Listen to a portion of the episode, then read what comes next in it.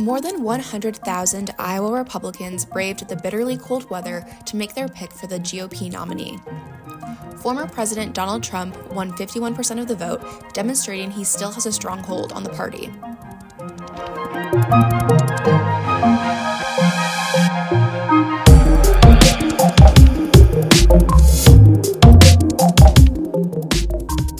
Welcome to the Daily Iowans Above the Fold podcast. I'm your host, Natalie Dunlap.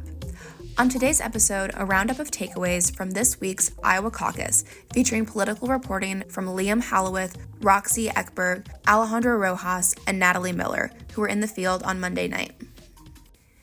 Despite ongoing legal battles, Trump was able to win a 30 point lead over his two major challengers, Florida Governor Ron DeSantis and former UN Ambassador Nikki Haley. I want to congratulate Ron and Nikki for having a a good a good time together. We're all having a good time together, and uh, I think they both actually did very well. In a celebratory speech that political pundits noted as uncharacteristically diplomatic, Trump spoke of unifying the country. And I really think this is time now for everybody, our country, to come together. We want to come together. Uh, whether it's Republican or Democrat or liberal or conservative, it would be so nice if we could come together and straighten out the world and straighten out the problems and straighten out all of the death and destruction that we're witnessing. That's practically never been like this. It's uh, just so important. And I want to make that a very big part of our message. Following the results of the Iowa caucuses, Ohio biotech entrepreneur Vivek Ramaswamy and former Arkansas Governor Asa Hutchinson both suspended their campaigns. Ramaswamy received 7.7% of the vote and endorsed Trump after dropping out of the race. Hutchinson, a never Trump candidate, saw a 0.2% support from Iowa caucus goers.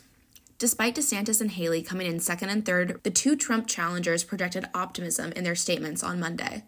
People want to have hope for this country's future, and that's what we represent. We represent a chance to reverse the madness that we've seen in this country to reverse the decline of this country and to give this country a new birth of freedom and a restoration of sanity. That's what we are going to do.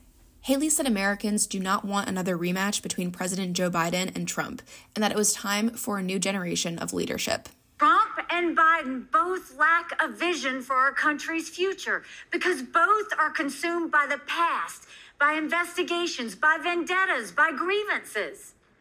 America deserves better. Candidates are now focusing on New Hampshire, which will hold their primary this coming Tuesday.